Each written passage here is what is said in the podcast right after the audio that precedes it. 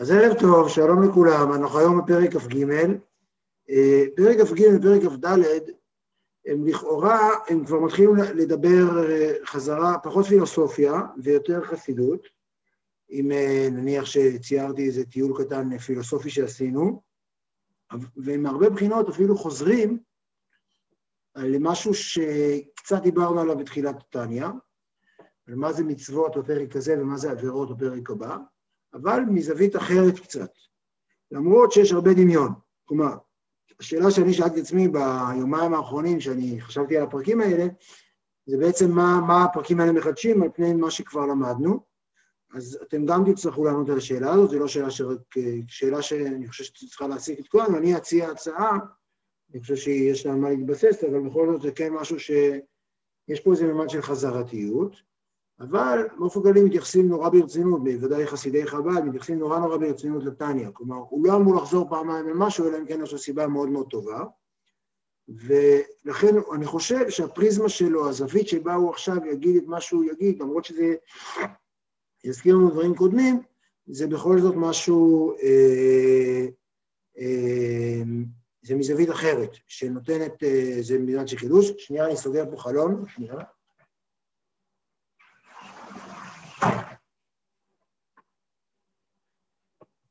סליחה. ובכן, אז אה, פרק, אה, בואו נעשה שנייה אה, איפה אנחנו נמצאים, וכבר אני אגיד שבאמת כל מיני אנשים, יש מספר אנשים שאמרו לי שבגלל שזה פורים ירושלים הם לא יבואו, אז זה בסדר, ו...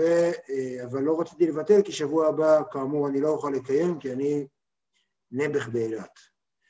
אז אנחנו לכן לא רציתי לבטל גם היום.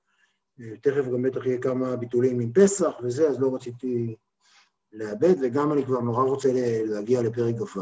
זה פרק כ"ה וכ"ו, זה האמת, ולכן אני... אה, אנחנו מקיימים את השיעור היום למרות הכל, ואנשי ההקלטות ימשיכו ליהנות מהן, לא משנה להם כמה אנשים יש. אה, אז אה, בעצם אנחנו, אחרי שבנינו את כל המודל של הבינוני, עצרנו הכל והתחלנו לדבר על אלוהים, התחלנו לדבר על העולם. התחלנו עם תשתית, בעצם הרבה, מהרבה בחינות יש איזו מחשבה שככה צריכים להתחיל ספרים שקשורים בעבודת השם, זה מי זה השם. אה, רוב הספרים כמובן לא עושים את זה, אבל התניא כן עכשיו עושה את זה. אחרי שהוא הציג לנו את ה... מה זה הבינוני ומה עניינו, הוא בעצם הציג לנו מבנה שלם, שבסופו הוא כמובן יהפוך להיות, הוא יסביר למה הוא אמור לכלכל את חייו של הבינוני, של האדם אה, בחייו.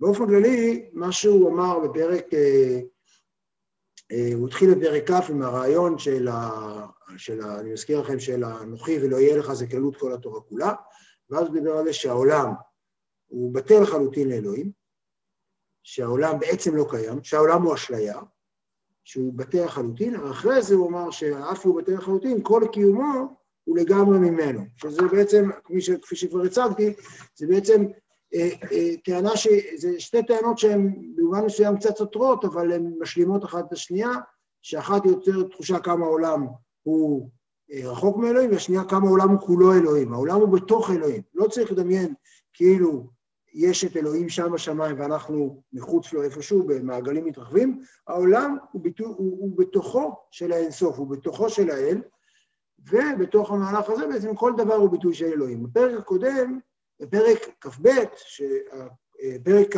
כ"א, סליחה, יצא שאם ככה אז אין שום הבדל בין, אה, בין, כמו שאמרנו, בין אה, תורה, מצוות, נבואה, לבין כל שיח השדה, כל האצבעות של אלוהים שמציצות.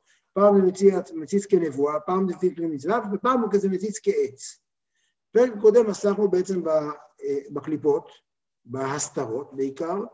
אה, דיברנו, פתחנו בניגון של אכן אתה אל מסתתר, שזה ניגון שמחה בחב"ד, שאומרים שבעצם העובדה שההסתר הוא, הוא בעצם ביטוי של נוכחות האל לא פחות, אולי אפילו יותר, כלומר צריך לדחוס שם יותר מאמץ כביכול של אלוהים בשביל לקיים הסתר. שהרעיון הזה הוא רעיון נורא נורא אה, חזק מהרבה בחינות, כי בעצם הוא הופך על הראש, כי בעצם הוא אומר, המצב הפשוט הוא שאלוהים יש לנו נוכחות מוחצת ומוחלטת.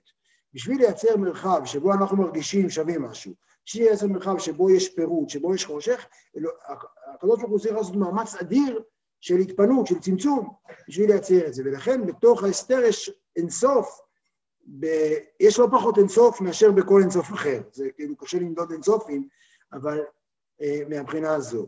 אה, והדבר הזה הוא, לא יודע, יש את הניגון הזה שאפילו בהסתרה, שבתוך הסתרה, בוודאי נמצא שם שם יתברך, אז זה בעצם, בחב"דית, זה בעצם היה הפרק הקודם, ואנחנו עכשיו, אה, ואז הוא דיבר בעצם על, ה, על, ה, על ה, איך נוצרו הקליפות, שבעצם הקליפות נוצרו בשביל לייצר מרחב, זה בעצם הגב של המציאות, האחוריים של המציאות, שנוצרו אה, בשביל לייצר מרחב של בחירה, שזה בעצם הרעיון שנוצר בפרק קודם, שכל ההסתרה נוצרה בשביל לייצר מרחב של בחירה, שאם בנוכחות אה, אה, הורים צריכים לתת אה, לילד מרחב בשביל שהוא יצמח, גם צריך לתת, אם רוצים לתת לילד לרכב וללמוד לרכב על אופניים, צריך לשחרר אותו.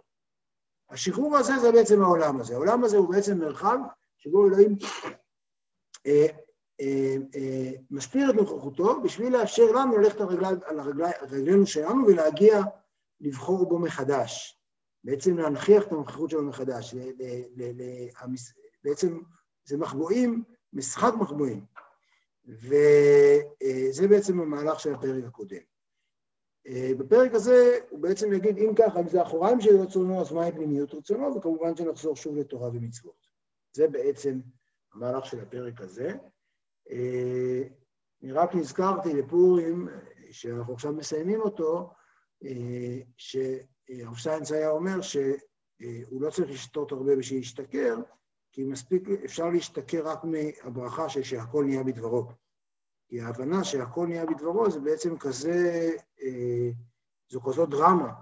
זה בעצם, כשאתה אומר שהכל נהיה בדברו, שזה בעצם הרעיון של הפרקים האחרונים, שהכל נהיה בדברו, שאתה כבר לא יכול לחיות נורמלי. אתה כבר, זה שורד אותך, זה כבר בעצם אה, מוציא אותך לחלוטין מאיפוס אה, של האופן של המציאות, ואתה בעצם חי, מסיר את הווילון מעל המציאות ומבין שהכל בעצם הוא-הוא-הוא, ואחת השאלות ששואלים אותנו גם אה, מחקרים חדשים יותר, האם זה מאשר את המציאות, כלומר, האם זה אומר שהמציאות קיימת נורא, כי בעצם כל המציאות היא דבר אלוהים, או שזה מרוקן את המציאות, כי בעצם כל המציאות לא קיימת.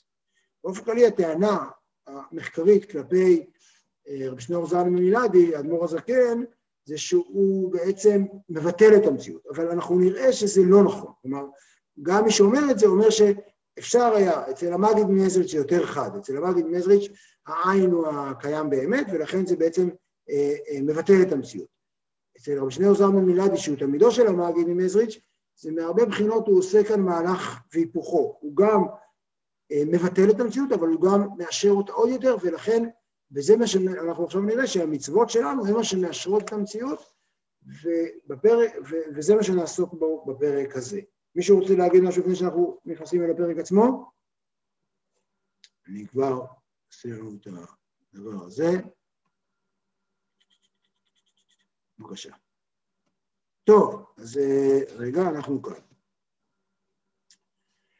אני נורא נהנה כשאני מכין, כשאני פותח את הקובץ הזה כל פעם, לראות כמה אנחנו, תראו, אנחנו כבר בעמוד 62, כאילו נראה שאנחנו לא מתקדמים, אבל uh, אנחנו כבר, uh, כל פעם אני רואה כמה אני צריך להעביר בקובץ, שזה עושה תחושה של uh, התקדמות, אז אני מזמין אתכם גם לדפדף עם זה, לראות שכבר עשינו נתח.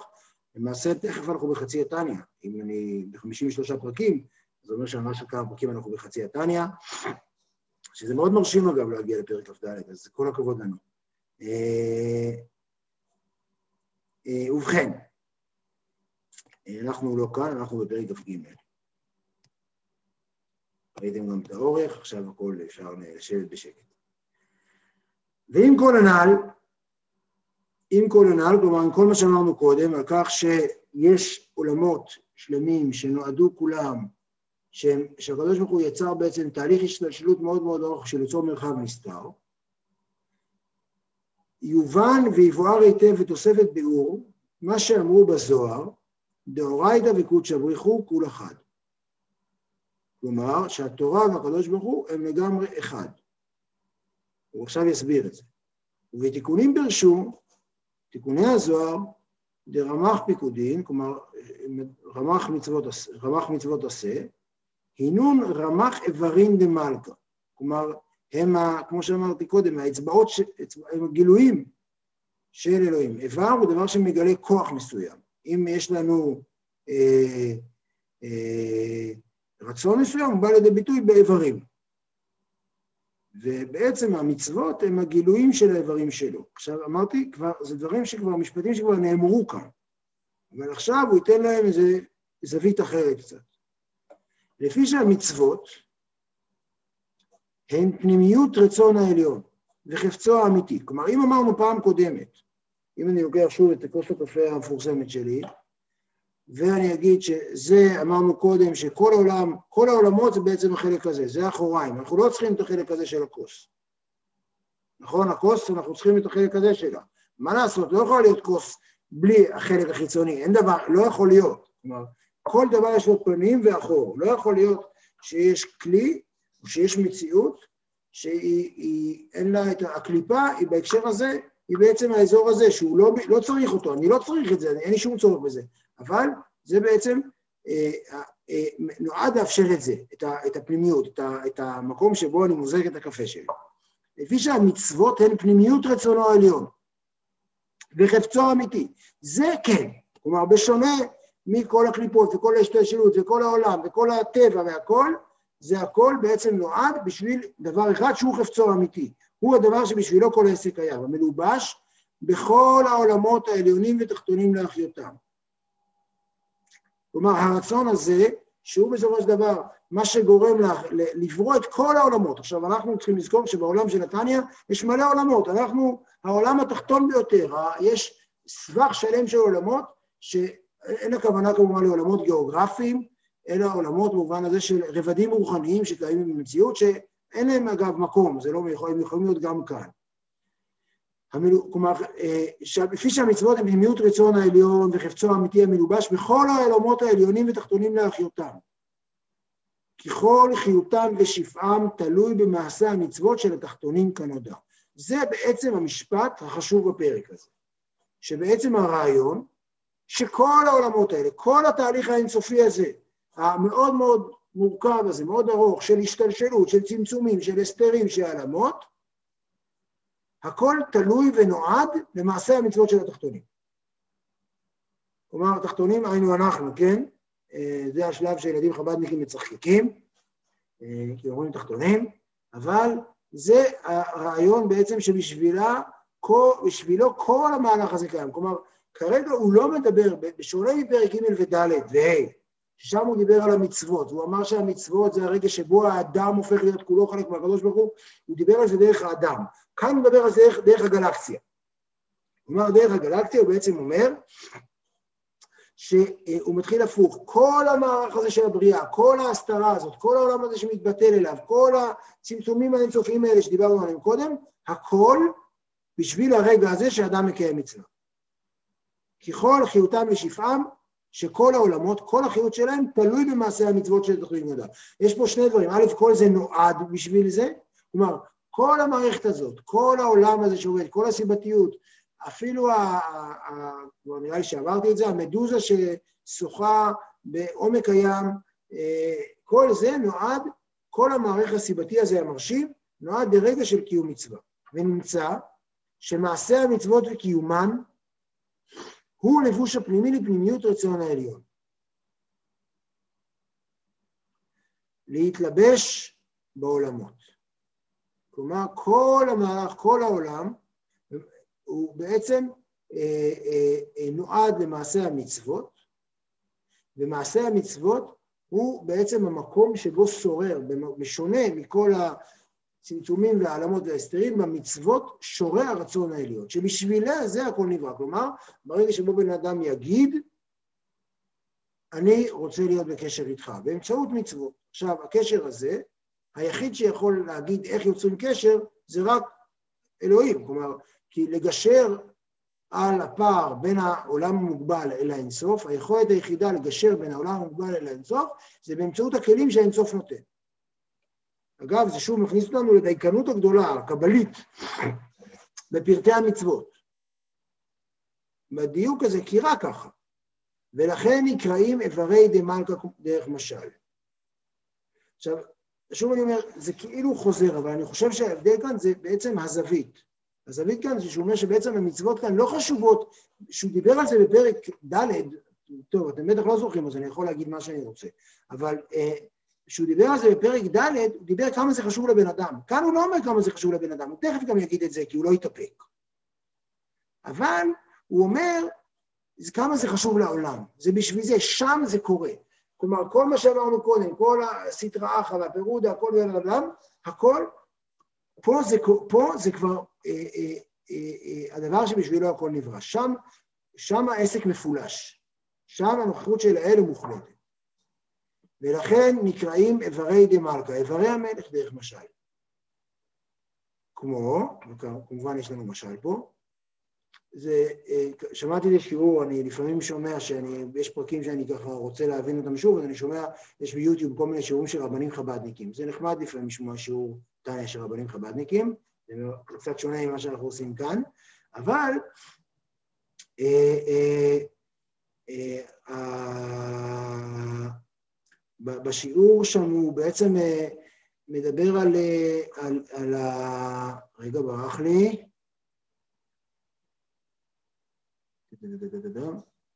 רגע, אתם שומעים אותי? אני לא יודע אם האינטרנט... דוד, דוד, אתה ממש תקוע, דוד.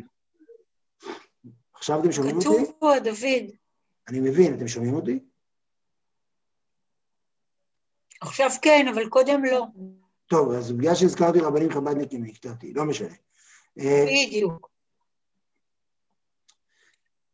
ולכן נקראים איברי דה מלכה דרך משל. כמו שאיברי גוף האדם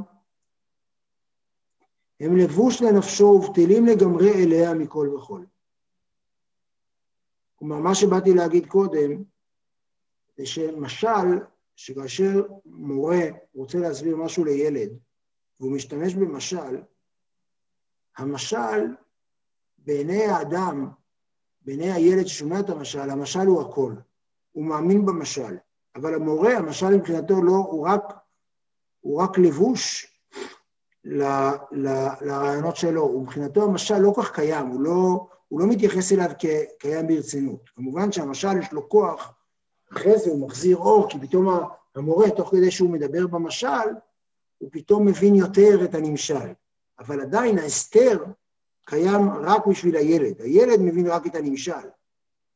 המורה לחלוטין מבין גם את המשל, רק גם את הפנימיות של הדבר, ולכן בעצם המצב הוא, הוא חד-כיווני. כלומר, כשאנחנו מסתכלים אנחנו מרגישים שהעולם נפרד, כשהשם מסתכל, הכל מאוחד לחלוטין.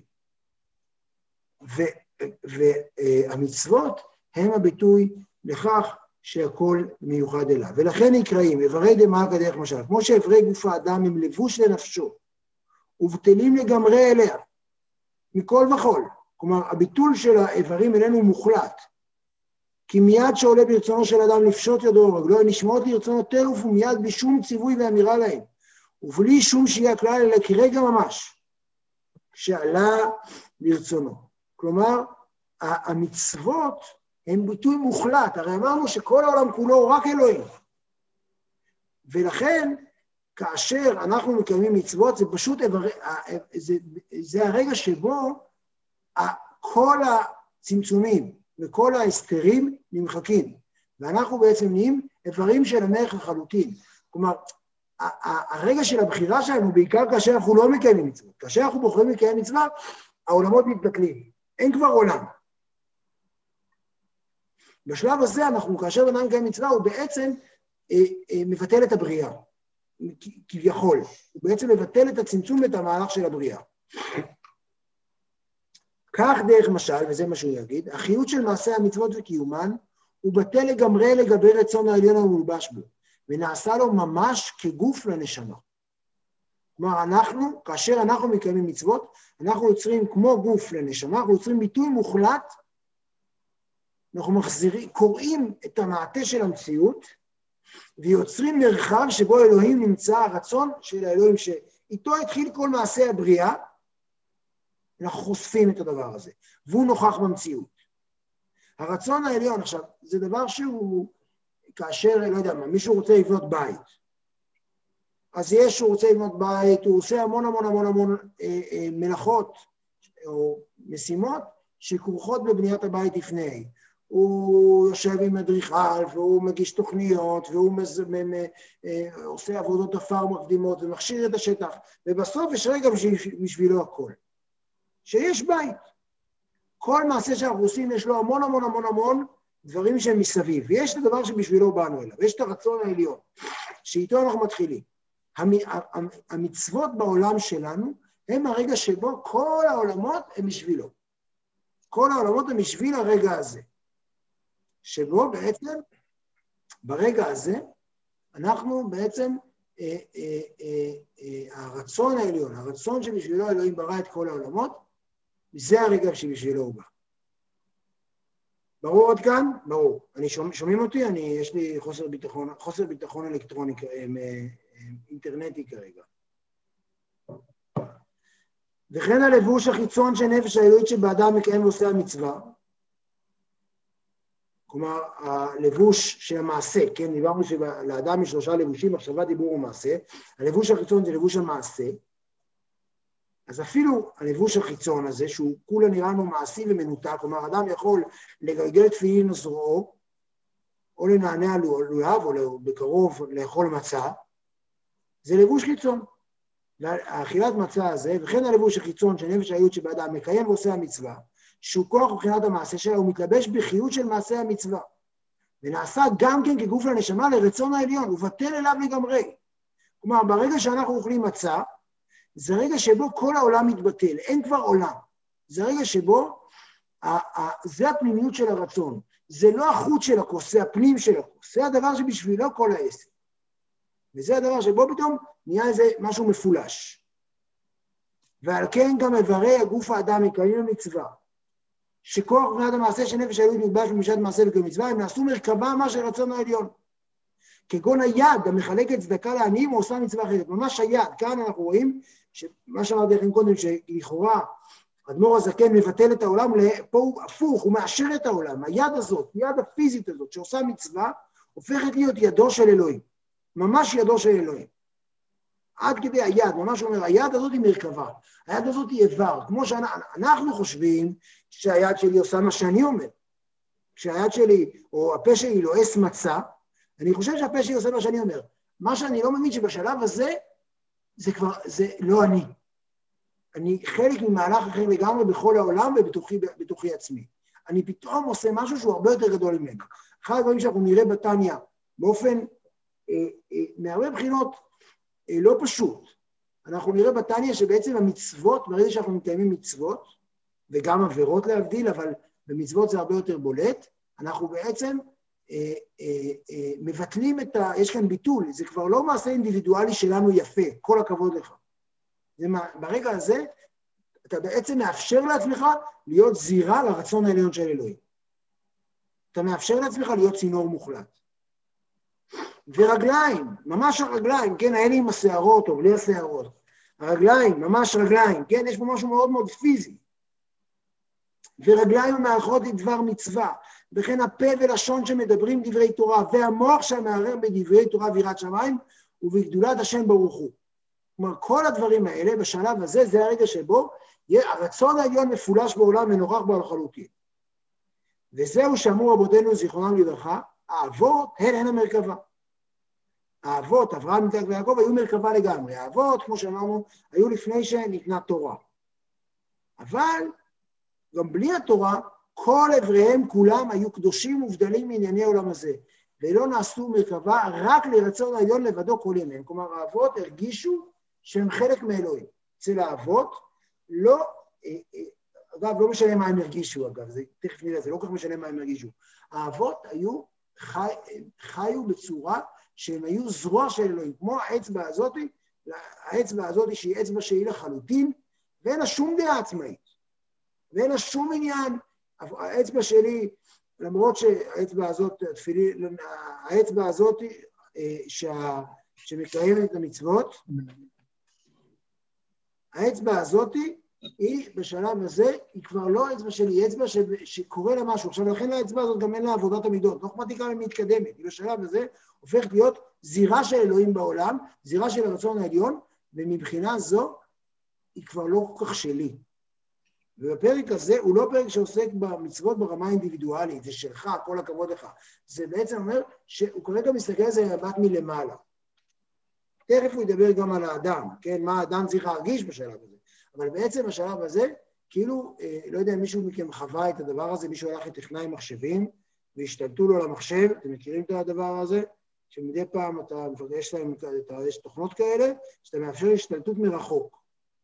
אז כאשר אדם מקיים מצווה, הוא נותן לרצון העליון, שמעל כל העולמות, שבשבילו כל העסק נברא, להשתלט עליו. וזה כוח, כל, זה, דבר, זה דבר מלחיץ, תכף נראה שהוא גם יש בו הרבה מאוד, אה, מלחיץ, והוא דבר מופלא, כי בעצם אתה הופך להיות מרחב שבו הרצון העליון סוף סוף מתגלה. כל הסיפור, בשביל זה הגיע. זה, בשביל זה הכל נברא, בשביל זה כל המשאיות, כל המכוניות, וכל העסק, הכל בשביל הרגע הזה. וזהו שאמור למותין את העולם, זה אמרתי כבר.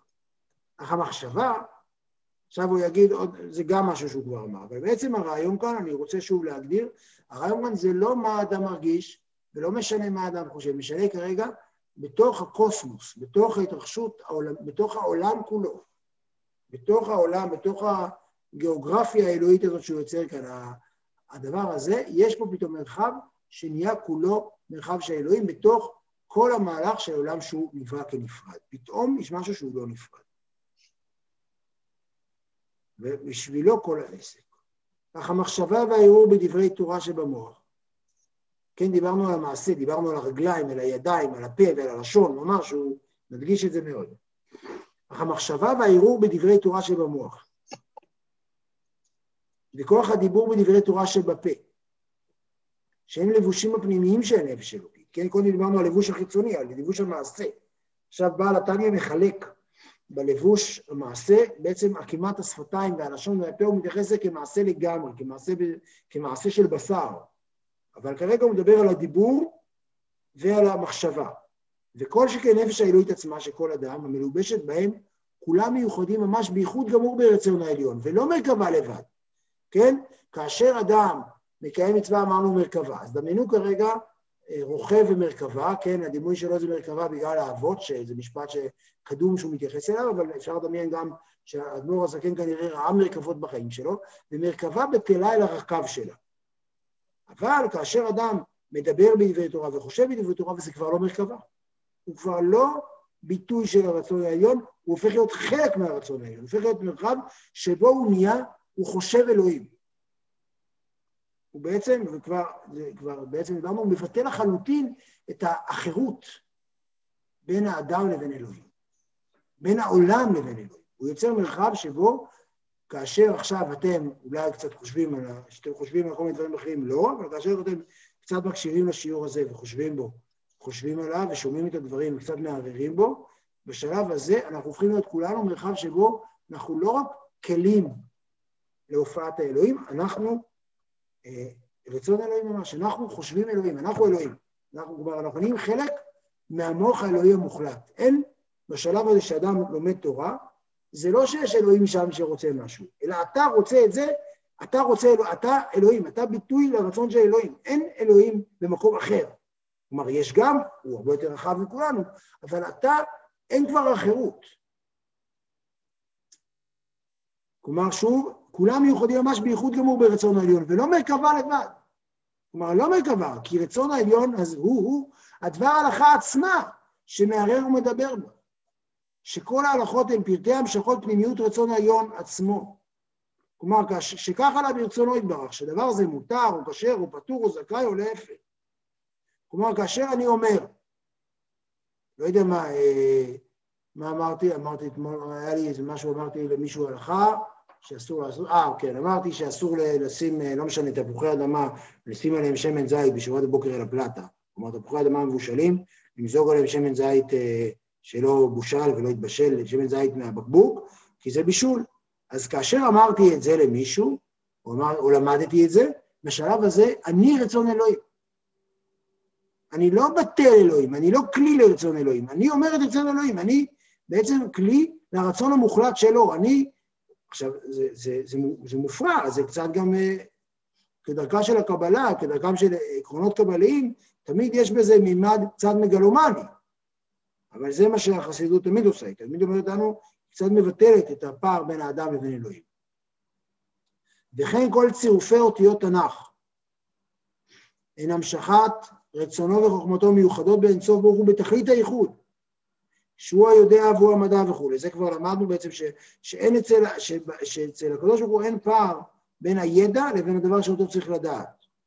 בין הידע לבין ההוצאה שלו. כלומר, ברגע שאדם לומד תורה, או חושב בדברי תורה, הוא, הוא הופעה של רצון, הוא, המילה הופעה היא כבר בעייתית, הוא רצון אלוהים. כלומר, זה מה שהוא אומר כאן בעצם. בתכלית הייחוד, כן? אתם רואים את זה. וזה שכתוב דאורייתא וקודשא בריך הוא כול אחד. כלומר שלכן הקדוש ברוך הוא והתורה זה לגמרי אחד. וכאשר אני לומד תורה, אני נהיה הקדוש ברוך הוא. אני נהיה ביטוי מוחלט שלו. ולא איברים דמלכה לחוד כפיקודים. כלומר, זה לא רק איברים שלו. כן, עם כל הכבוד, האצבע שלי היא נורא חשובה, אבל אם חס ושלום האצבע הזאת תיכרת, אני עדיין אחיה. הרצון זה, אבל הדבר הזה הוא הוא בעצמו. זה כבר לא משהו שהוא רק האצבע שלו, זה הוא בעצמו. מאחר שרצון העליון המיוחד באינסוף ברוך הוא בתכלית הייחוד, ובגילוי לגמרי ולא בהסתר פנים כלל וכלל בנפש היית ולבושי הפנימיים. כן, בשלב הזה, כאשר אדם, אה, בגלל שזה רצון העליון, זה הדבר בעצמו שבשבילו, זה לא, הוא, הוא, הוא לא רק בשבילו הכל נברא, הוא כבר נהיה חלק מהדבר ש... הוא נהיה חלק מהבריאה. הוא בגילוי לגמרי ולא בהסתר פנים. כן, כאשר אדם לומד תורה, אין הסתר פנים כבר. כל ההסתר פנים שבנינו עליו קודם תשתיות של השתלשלות וצמצומים ועילה ועילוי וסיבת וסיבות וכל מה שאמר קודם, כבר לא קיים באותו רגע.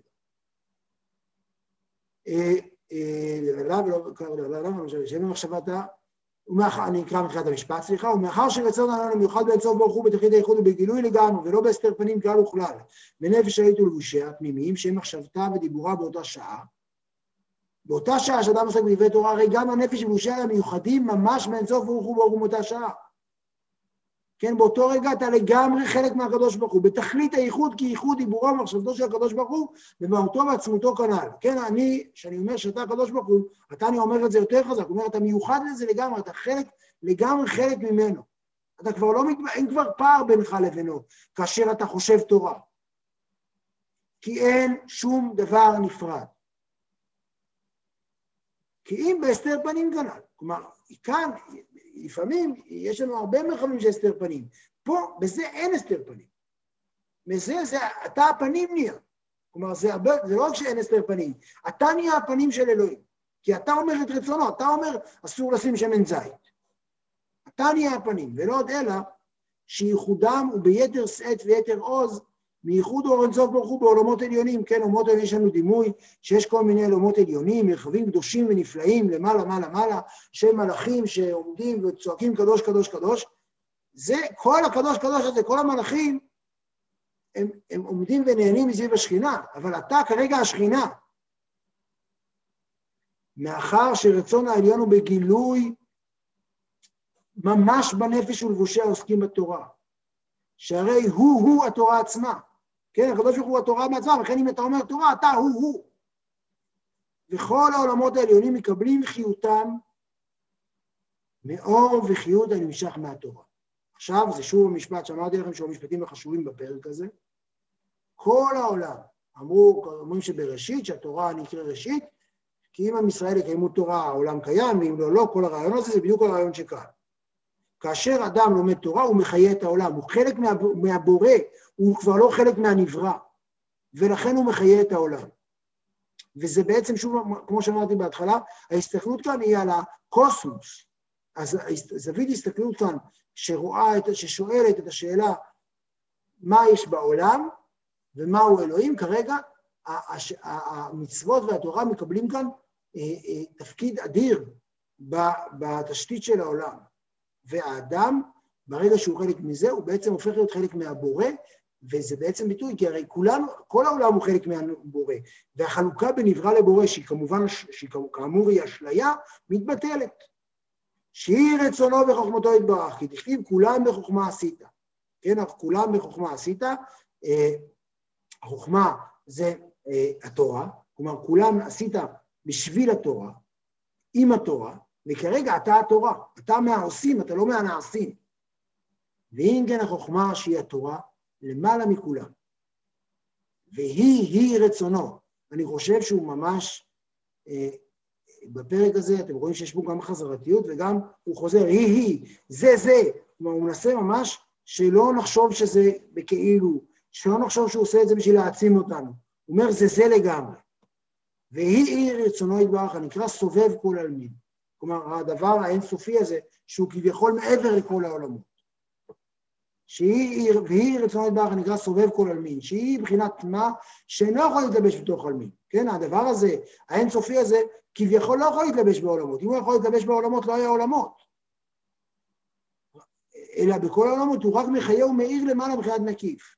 אבל, אבל כאשר בן אדם מקיים מצווה, זה כבר לא רק מקיף, זה לגמרי הוא, כבר, זה, זה נכנס פנימה עד הסוף. והיא, תראו פעם, צריך פה לדבר על ההיא-היא הזה. והיא-היא המתלבשת בנפש גבושה בבחינת גילוי ממש, שעוסקים בדברי תורה. ועכשיו המשפט האהוב עלינו, ואף על גב דהי הוא לא חזה, מז לחזה. כן, יש בציטוט מספר, אה, אה, ממה שכתוב בגמרא על ספר דניאל, שדניאל אה, היה לו התגלות, כולם שם לא הבינו מה קורה והם נפלו, הם נרתעו לאחור, שאלו מה הם ראו, רק, רק דניאל ראה. אז אומרים, נכון שדניאל, רק דניאל ראה, אבל המזל שלהם, למרות שהם לא ראו, המזל שלהם, משהו בתוכם הרגיש שקורה פה משהו מטורף. ולכן, למרות שאנחנו לא מרגישים כלום, למרות שאנחנו לא מרגישים כלום, המזל שלנו, בעצם איזה מין שורש שלנו שנטוע אי שם למעלה, הוא כן מרגיש את זה. משום אחי יכול לסבול את זה. משום דלא חזה, מש עגל בעליונים. כלומר, ולכן אתה יכול לסבול את זה. אתה יכול לקיים מצוות כי אתה לא מבין מה אתה עושה, כי אתה לא מבין מה קורה לך בשלב הזה.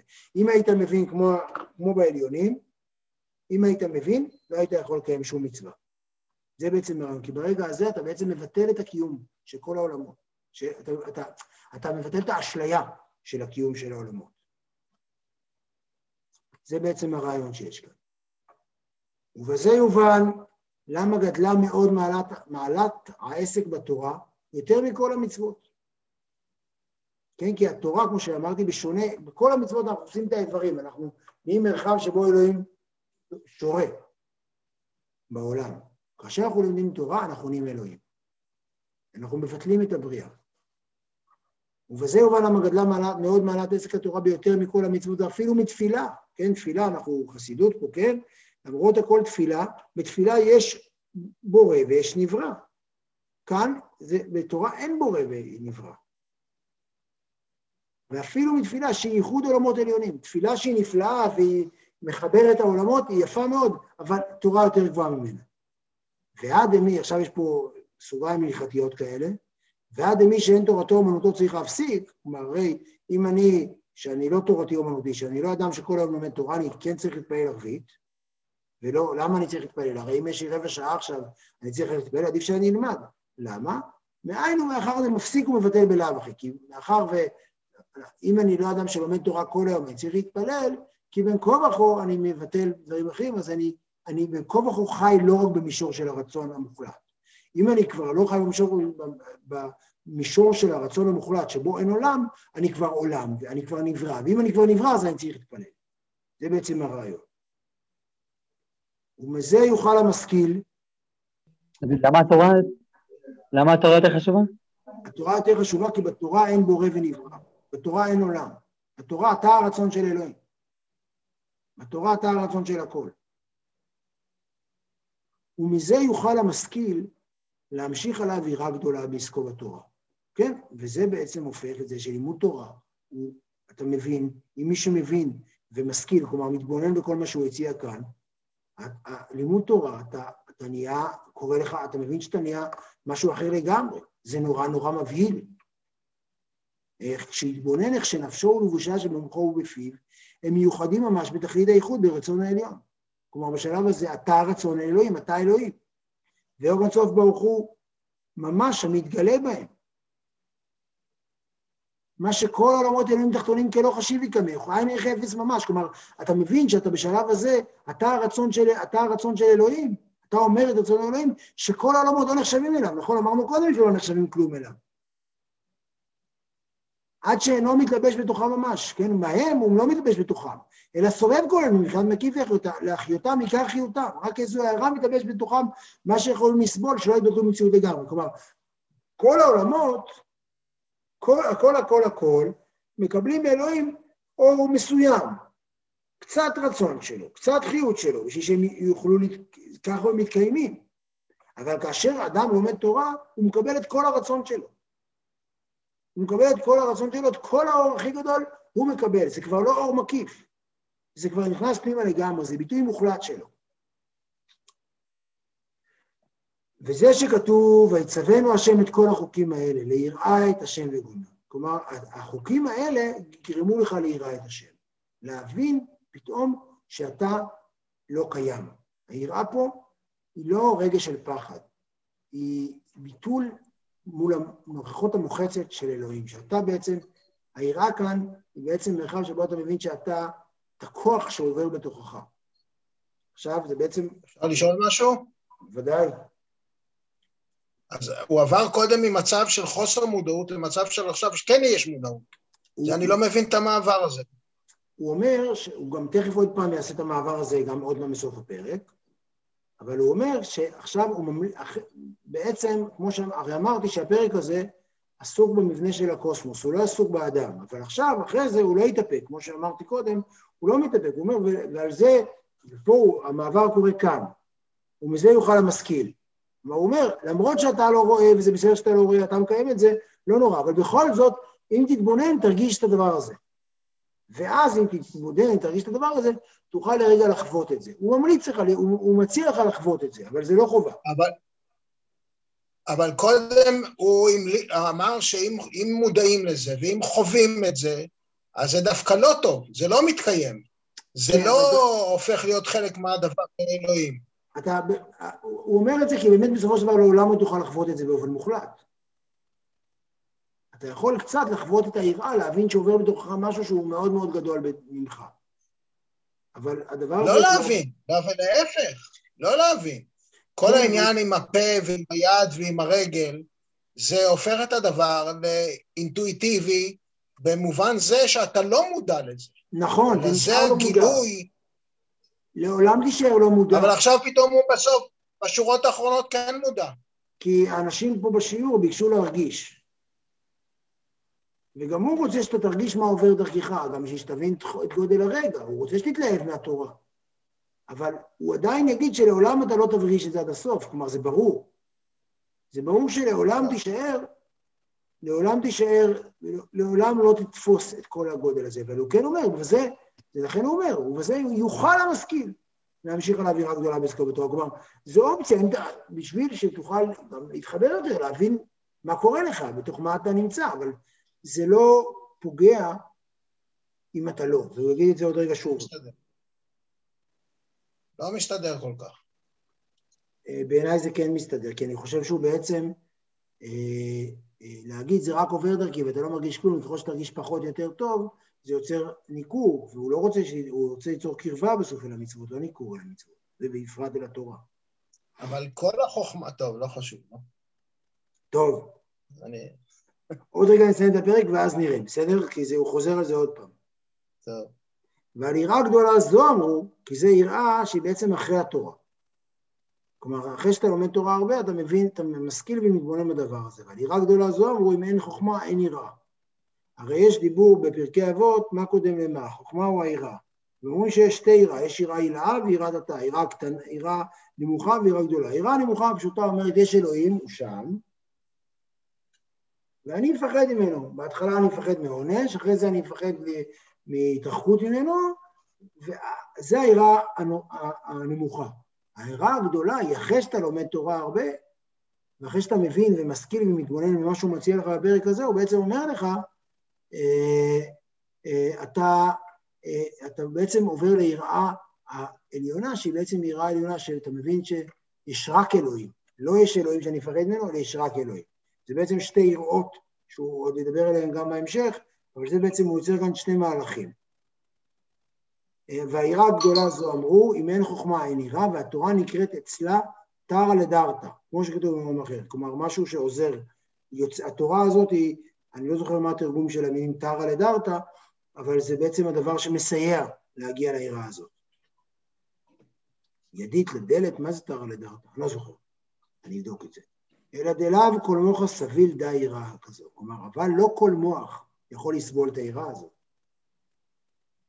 אך גם מן דלא סביל מוחו כלל עירה הזאת. כלומר, מי שלא יכול לשאת את הרעיון הזה, לא מיני ולא מקצתי. כלומר, הוא לא מסוגל להבין לא נשמע, אתה לא נשמע. שומעים אותי עכשיו? וואי, איזה מעצבן. שומעים אותי? האם שומעים?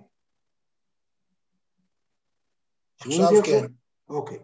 אך גם מאן דלא סביל מוחו כלל יראה זו, לא מינה ולא מקצתה, הוא לא יכול לסבול את הרעיון הזה שהעולם מתבטל, הוא לא יכול לסבול את הרעיון הזה שהוא הרצון של אלוהים. מפני פחיתות ערך נפשו בשורשה ומקורה במדרגות תחתונים לעשר ספירות דעשייה. כלומר, הוא, יש לו, הנפש שלו לא פתוחה כל כך, ל, ל, הוא לא רגיש כל כך לרוחניות. אין יראה זו מעכבת בו למעשה, כמו שהתבהר לקמן. הוא הסביר את זה בהמשך, הוא אומר, היראה הזאת לא מעכבת אותו. לא נורא שהוא לא מרגיש את זה בכלל. ובעצם זה ההצעה שלו. ולכן אני חושב, הוא אומר, אתה יכול להרגיש את זה, מי שבנוי לזה, מי שמבנה הנפש שלו, יש לו את הרגישות הזאת, להרגיש שבעצם יש רגעים שבהם אין עולם, שבהם הוא רק ביטוי לאיזו נוכחות מוחצת ומפולשת של אלוהים, אחלה, איזה כיף לו. אה, זה יכול להוסיף לו יראה וייתן בוודאי התקשרות אחרת לגמרי עם המצוות. אבל מי שלא יכול, זה לא נורא בכלל, זה לא משנה, הוא עדיין שחקן בתוך הקוסמוס, בתוך המרחב האלוהי, הוא נהיה, הוא שחקן בעולם שיוצר, שבעצם מבטל את העולם, וזה לא משנה שום דבר הרגשות שלו. אז מה שהיה לנו כאן בפרק הזה, זה בעצם, הוא חזר על משהו, הרי כל הדברים שהוא אמר כאן הוא כבר אמר, וכבר דיברנו עליהם, והגודל של המצוות. אבל משהו בעצם, הזווית הראייה כאן, היא זווית הראייה של התפקיד של המצוות בתוך המרחב של העולמות. והתפקיד של המצוות, ואז התפקיד של התורה. שבעצם זה פנימיות רצונו, בשביל זה כל העולם נברא, וכל העולם תלוי בזה. עד כאן הפרק הזה. מישהו רוצה... בסדר? אבא, זה התיישב, התיישב עליך באיזשהו אופן? אה, לא שומעים, דוד, לא שומעים. יש לנו היום מניות. עכשיו שומעים? כן. עכשיו שומעים. טוב. דוד, שער לדרתה זה שער לחצר. מה זה? שער לחצר. אני לא שומע, לדרתה. סליחה. אני אומר, זה שער לחצר, הארמית. אתר לדאטה. טוב, דברו אתם, אתכם שומעים, אני בעיה. לא, הוא הסביר את הארמית, רק לא הבנתי את ההסבר. אה, מה זה טהרה לא לדרתא? שמעתי את ההסבר. לא שמעתי גם. שער לחצר.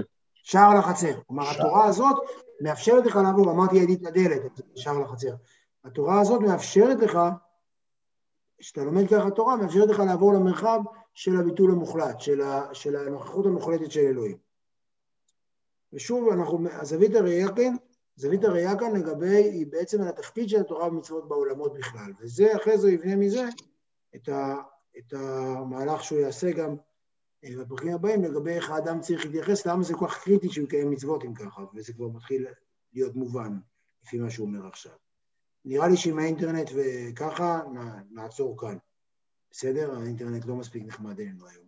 רק שאלה קטנה, רק שאלה, איך זה מסתדר עם הנזילות של המצוות? לכאורה מה שהתמונה פה שמצטיירת זה שהמצוות זה משהו קשוח לחלוטין, ללא שום גמישות, ללא שום תזוזה, ובאופן מעשי אנחנו רואים שהמצוות זה דבר נזיל. נזיל כי, כי אנשים נוגעים בהם ומשנים אותם? כן?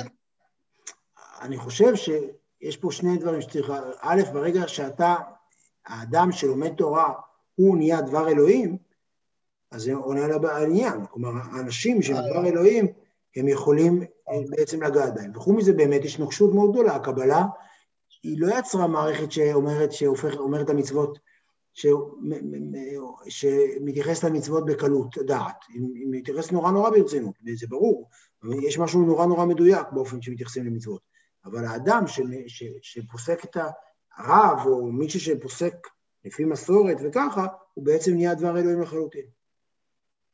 יפה. יאללה, תודה. אה, עכשיו אני מבין כל מיני דברים למה עשיתי. יפה, אתה יכול להיות אלוהים, זה המסקנה. יאללה. בשעות הפנאי. חן חן, לילה טוב. תודה רבה, אדון דוד. להתראות. ביי. לילה טוב. לילה טוב, תודה רבה.